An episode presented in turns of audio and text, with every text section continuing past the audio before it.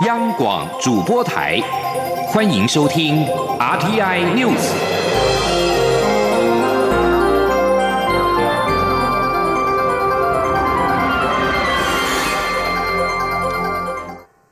各位好，我是主播王玉伟，欢迎收听这节央广主播台提供给您的 RTI News 新闻。首先带您关注，立法院会今天进行监察院长被提名人陈菊的人事同意权审查。国民党立委为了阻挡陈菊进入立法院上台接受立委询问，与民进党立委爆发激烈推挤冲突。国民党立委最后占据了主席台，审查会至今仍未开始。国民党团强调，为了反对陈局人事案，将坚守一场到最后；而民进党团则是呼吁立委勿放弃职权，应该让被提名人接受严格审查，希望审查会能够顺利进行。前天记者刘玉秋的采访报道。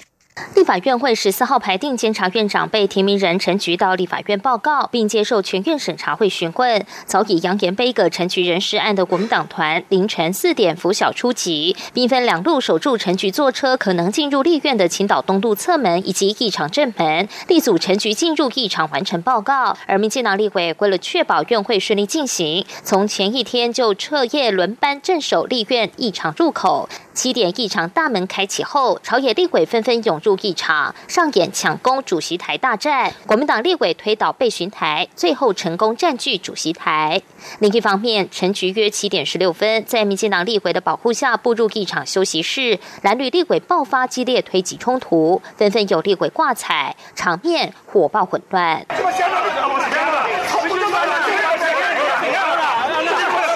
对于国民党立委费鸿泰因推挤时而遭到玻璃割伤就医，国民党团总召林维洲表示遗憾。他也相当感谢党内立委团结一致，拂晓出击阻挡陈局进入立院。而为了坚定反对这份监委名单通过，他强调国民党团会留在议场内战到最后一刻。我我们还是会坚定哈，就是反对史上最不恰当的监委名单哈。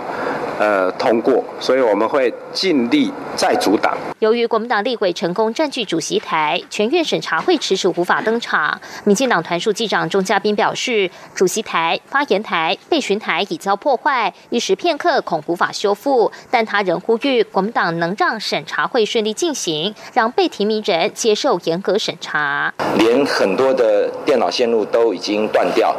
恐怕修复也不是一时片刻。今天能不能进行实质审查，不无疑问。所以我们还是要呼吁，希望未来几天的全院审查会，能够让委员善尽自己的职责，落实把关，对所有的被提名人进行严格的审查。对于遭到杯葛无法顺利上台接受立委询问，陈菊在十一点三十分左右离开立院。但陈菊也透过脸书发文表示，他希望各党团都能回归议事程序，在民主的国会殿堂就事论事，理性讨论。中央广播电台记者刘秋采访报道。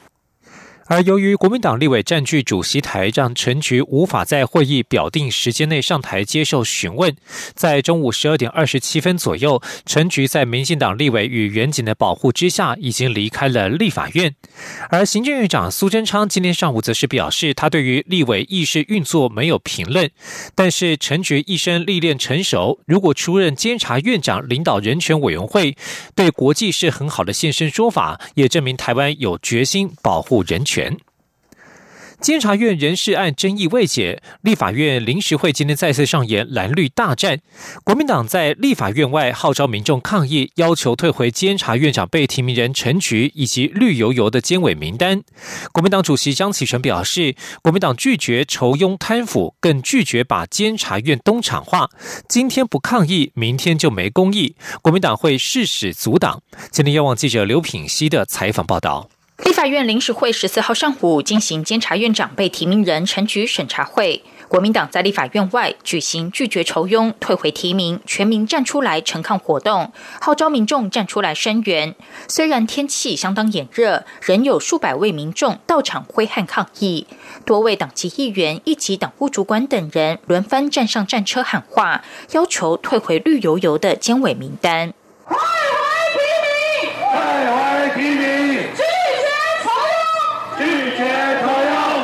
国民党主席江启臣、党团书记长蒋万安与立委洪孟凯等人在十点左右也到现场向民众致意。江启臣表示，二十七位监委被提名人中，九成都是绿营人马，而且监察院长被提名人陈菊在高雄市长任内弊案连连，所涉及的案子目前仍在监院被调查中。由陈菊出任监察院长，根本是球员兼裁判，到底是要查案还是吃案？国民党拒绝将监院东厂化，将誓死捍卫公平正义。他说：“这样的名单你接受吗？不接受。不只是接受，这里面过去他们的记录怎么样？打着民主反民主，打着人权反人权，对吗？对。号称民主，号称超党派，结果九成都是绿营的人马。”先把监察院绿化，接下来再把监察院当场化，对不对？对。蒋万安指出，民进党自二零一六年执政后，便完全压制少数党的声音，将民意踩在脚下，因此国民党团不得不采取激烈的抗争手段，站出来为民众发声。国民党将坚守一场，借此凸显民进党吃相难看。江启臣等人发表完谈话后，随即到台大医院探视在一场冲突中手被割伤的立委费鸿泰，之后便返回立院持续抗争。国民党则率现场群众转往监察院抗议，展现绝不妥协的决心。央广记者刘聘熙在台北的采访报道：监草野为了监委人事案再次爆发冲突，民众党到总统府递交。建言书呼吁蔡英文总统撤回提名，并启动修宪废除考监两院，而时代力量则是对于无法质询陈局表示遗憾，并强调质询是国会议员的职责，如果国民党不会问，就把时间让给时代力量来问。前天记者欧阳梦平的采访报道。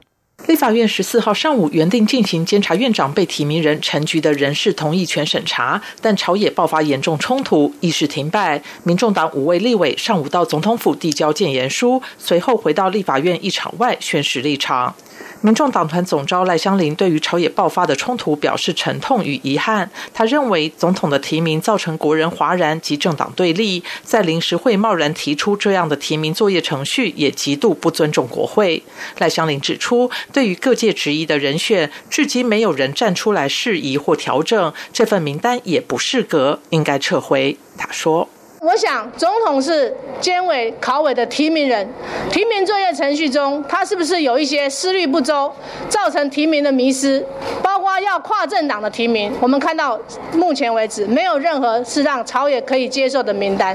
第二个，非常多有疑虑的事件，包括有一些候选人自己本身都曾经在调查的这个事件里面备受监察院的弹劾纠举，这样的一个名单真的不适格，真的要撤回。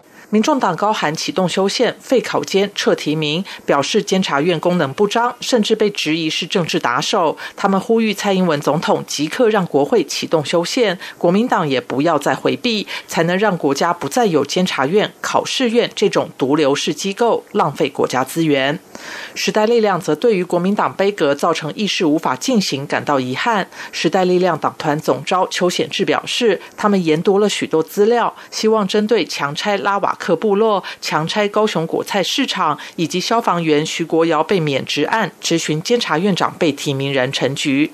他强调，质询是国会议员的职权所在，国民党不要逃避这个职责，逃避实质审查，浪费社会资源。如果国民党不会问，可以把时间让给时代力量来问。他说：“哎，这样的做法，我们是坚决反对。”啊，因为这样的话，连院长，连一个这么重要的国家人权委员会的主委都没有进行行打的话，我们然后将来进行投票，我们是这个完全反对哈，应该是要叫保来。如果陈局始终无法上台接受质询，邱显志表示，在程序不完备的情况下，时代力量会慎重考虑十七号是否进场投票。中央广播电台记者欧阳梦平在台北采访报道。继续要关注的是港区国安法对产业的影响。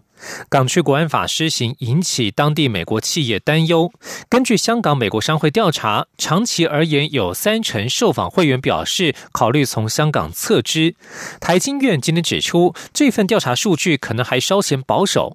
不过，美商是否真的出走，还要再观察后续法条的施行情形。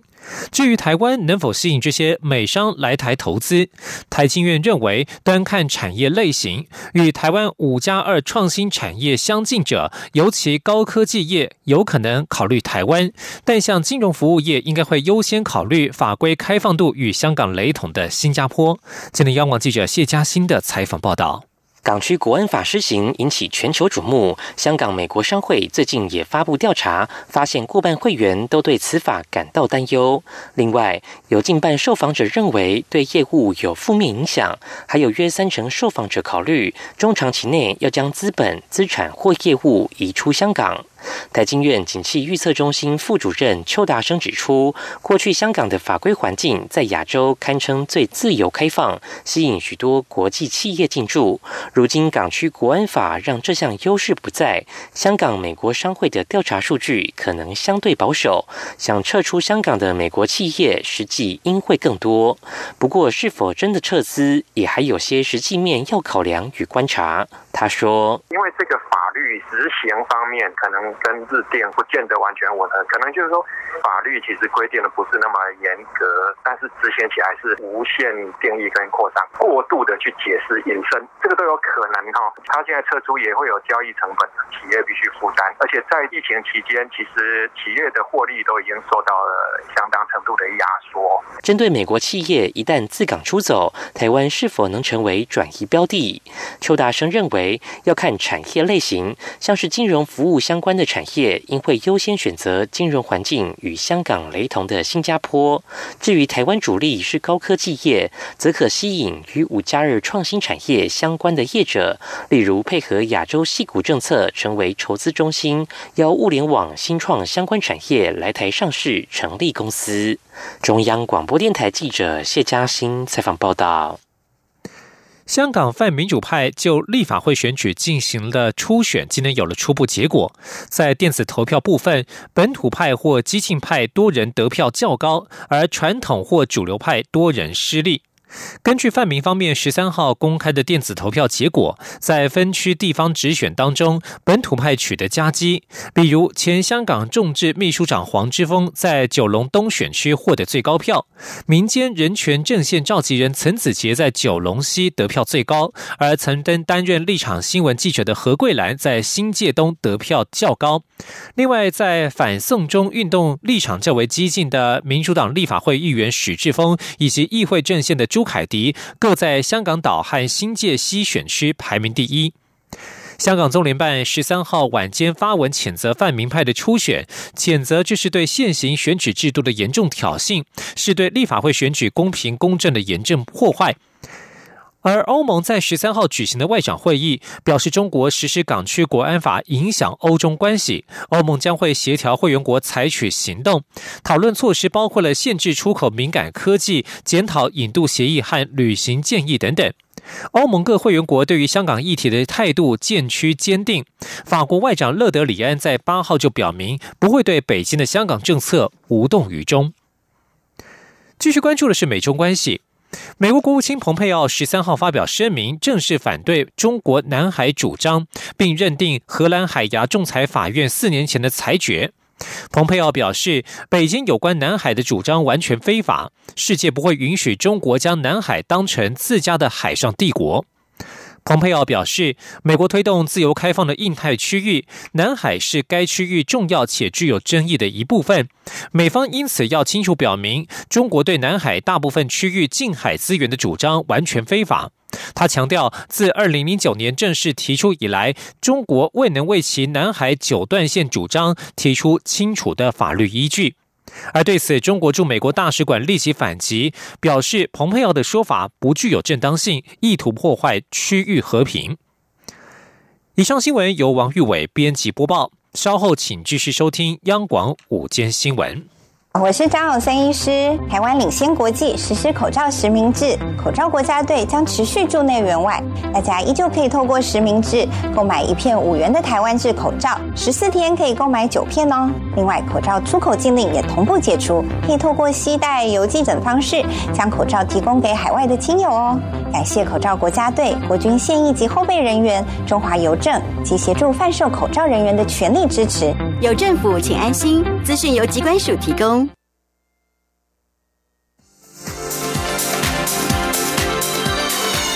这里是中央广播电台台湾之音，欢迎继续收听新闻。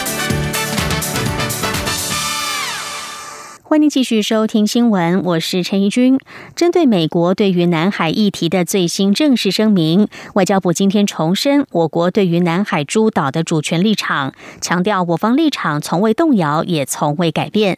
台湾坚持以和平解决争端的原则处理，反对任何声索国企图使用恐吓、威迫或是武力等方式解决南海的争议。记者王兆坤的报道。美国政府正式反对中国的南海主张，并认定荷兰海牙法院二零一六年的南海仲裁案裁决。外交部发言人欧江安对此回应表示：“南海诸岛属于中华民国领土，我国对南海诸岛及其相关海域享有国际法及海洋法上的权利，不容置疑。”欧江安说：“我国对于南海主权的立场从来没有动摇过，也从来没有改变过。我们坚持。”以和平解决争端的原则来进行处理。我国反对任何的声索国要企图使用恐吓，或者是威迫，或者是武力的方式要来解决南海的争议。对于相关国家对于南海主权的主张，必须符合国际法的规范。这同当然包括一九八二年的联合国的海洋法公约。我们也不承认，以及不承认与国际法相违背的相关的这个主张。我们对此任何的和平解决争端的方式都表示欢迎。我们也促请相关国家要将台湾纳入多边的争端的协调解决的机制当中，以共同维护南海区域的和平跟稳定。外交部重申，我政府主张应秉持搁置争议、共同开发原则处理南海争端。台湾有意愿，也有能力参与南海相关协商机制，并依据蔡英文总统揭示的四点原则及五项做法，在平等协商的基础上，与相关国家共促南海区域的开放、和平及稳定，共同维护南海航行及飞越自由。中央广播电台记者王兆坤台北采访报道。另外，日本新的新版防卫白皮书也批评中国企图改变现状。日本防卫大臣河野太郎今天在内阁会议报告二零二零年版的防卫白皮书内容。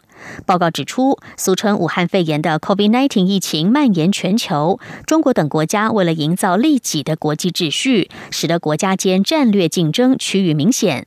中国在钓鱼台海域以军力为背景，执拗的持续企图片面改变现。状情况令人强烈担忧。日本二零二零年版防卫白皮书指出，美国的安保最优先课题是与中国及俄罗斯的战略竞争，尤其是将中国列为最优先事项。为了加强对中国的抑制，印太地区的安保是最受到重视的议题。白皮书也提到，有人指出，中国等国家对于疫情蔓延的国家积极提供医疗专家的派遣、捐赠医疗物资，同时进行各种宣传工作，但也趁疫情扩大、引起社会不安和混乱之际，发布了假消息。内容指出，在疫情扩大之际，有些国家企图营造利己的国际秩序或是地区秩序，扩大影响力，导致国家之间的战略竞争趋于明显。就安全保障上的课题来说，有必要予以高度关注。继续把新闻焦点转回到来关心台湾的治安问题。近期枪击案件频传，在行政院长苏贞昌的要求之下，警政署撤换了台南及高雄的警察局长，引发议论。苏贞昌今天表示，如果他什么事情都不管，只做好人，会是什么情况？苏奎也说，他最重视治安，最支持警察，但是他的要求也最为严格。记者王维婷的报道。台南和高雄治安事件频传，行政院长苏贞昌十三号要求县市警察局长要负起责任，而警政署当天随即撤换台南市和高雄市警察局长，台南和高雄高阶警政人士闪电异动，引发议论。台南市长黄伟哲也替被撤换的警察局长周佑伟叫屈，且说台南治安并不差。对此，苏贞昌十四号受访时表示：“假如他什么事情都不管，只当好人，会是什么情况？”他说：“治安是人民最在意的事情，政府也提升警察装备，补充人力，增加经费，所以奖励从基层做起，就责从局长开始。”苏贞昌说。蔡总统非常关心，从就任以来也大力支持警察装备的提升、人力的补充、经费的给予，甚至于警察执勤面临各种困难的状况，我们都征得立法院同意完成修法。那警察确实很多地方做得很好，但是奖励从基层做起，就责就要从。局长开始。台南和高雄两位警察局长被撤换，引发议论。媒体询问苏贞昌，为何最近也发生枪击案的台中市没有受到牵连？苏贞昌回答：大家可以从各个角度看这件事情，但是他的原则不变。苏贞昌表示，他最重视治安，最支持警察，但是他的要求也最严格。中央广播电台记者王威婷采访报道。立法院在二号三读通过了农田水利法草案，将资产大约新台币两千两百亿元的法人农业组织农田水利会改制为公务机关。国民党团认为这侵害人民财产权等，向司法院申请释宪。不过，农委会主委陈吉仲今天在接受广播专访的时候表示，全台各地的水利会会长只有一个民进党籍的反对，其余都支持，而且法案已经三读，因此在十月一号一定会改制为公务机关。记者陈林信宏的报道。目前全台十七个农田水利会总资产庞大，根据农委会的统计，现金就有新台币七百七十九亿，土地则有事业土地面积达二点三万公顷，非事业用地超过一千六百公顷，员工数达两千八百二十三人。民进党政府推动农田水利会收归国有，国民党团认为侵害人民财产权等，向司法院申请释宪。不过，农委会主委陈吉仲十四号在接受广播专访时指出。全台六十八万公顷适宜生产粮食作物的农地，只有三十一万公顷位于水利会管区内，还有三十七万公顷没有纳入水利会服务。因此，农田水利会改制为公务机关，主要是希望提升水资源利用效率，赋予农田水利会公权力执法。他也表示，目前任职于全台各地的水利会会长，只有一个民进党籍的会长反对改制，其余都支持，且法案已经三。读，因此十月一号一定会改制为公务机关。陈吉仲说：“农田水利署它是三级机关，所以署长当然还是要事务官。好，那我们十七个农田水利管理处的处长，就是要从专业的农田水利的资格里面当过会长或总干事这种专业的，来担任这样的一个所谓的管理处的处长。”陈其仲也表示，两年前各地农田水利会就先通过停止会长的选举，所以目前各会长的任期会刚好是到九月三十号之后，这些会长何去何从，就看每一个组织未来的运作。陈其仲表示，农委会还是会借重既有会长的经验，让农田水利会跟公务机关的结合能够进一步发挥。中央广播电台记者陈林信鸿报道。受到俗称武汉肺炎 （COVID-19） 疫情的影响，工研院产科国际所在今天指出，五 G 的通讯技术今年快速发展，而且更为平顺，不会中断。主要是从后疫情时代经济模式的改变，远距办公、无人经济的兴起，让大家对云端的需求更高。记者杨文军的报道。工研院十四号举办二零二零下半年通讯产业趋势前瞻研讨会。工研院产科国际所经理叶恒芬指出，在美中贸易战及 COVID-19 冲击下，五 G 产业中出现负面及正面效应。在负面部分，包括频谱拍卖延迟、国际行动标准组织三 GPP R 十六标准版本定案延后，东京奥运、欧洲足球国际杯延期等。不过，在正面效应部分，各国刺激经济投资的重点皆放在五 G，部分员工转移到永久的远端工作形态，无人经济兴起，大家对云端需求更高。叶恒芬认为，疫情让五 G 通讯技术更加快速发展，且更为平顺，不会中断。五 G 基础建设今年仍维持成长态势。他说。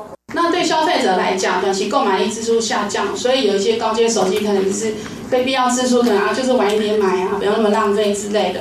但是这一次宅在家或在家工作，让大家对一些云端游戏或者视讯等等，其实也都出现了一些呃相对来讲接受度也慢慢提高。我们觉得这个是有利于中长期五 G 新案例的一个发展的。尽管五 G 才刚开始，但叶恒芬指出，先进国家已投入六 G 的研究。六 G 将运用卫星网络，达到全球覆盖的高速网络。日本 Docomo 和中国移动相继提出六 G 白皮书，但六 G 的通讯标准尚未确立，尚未有垄断性产业关键技术或大厂出现。中央广播电台记者杨文君台北采访报道。台湾绿色和平组织针对能源运输以及减速提出了十项振兴的建议，获得了跨党派立委联署的支持。绿色和平希望透过行动倡议，期盼立委督促政府部建攸关低碳、绿能的绿色基础建设，也应应更为急迫的气候紧急状态。记者肖兆平的报道。台湾疫情控制相对稳定，在后疫情时代，政府也提出兆元预算要振兴经济。台湾绿色和平认为，现在更是打造永续发展的转型时机。为此，他们针对能源、运输以及减速提出十项振兴建议，并获得立法院跨党派立委联署支持。希望透过立委督促政府建设更友善民众落实绿色生活的基础设施。绿色和平专案主任张立新十四号受访表示，绿色振兴建议不仅是向立委提出倡议，更希望立委可以借此在预算建议以及修法上，要求政府可以加入更多绿色方案。他说：“能源方面，我们现在就是非常关注企业是不是要再承担更多的再生能源发展责任，尤其是用电呃高的这些企业，也希望透过绿色振兴的这些预算来投资在企业身上。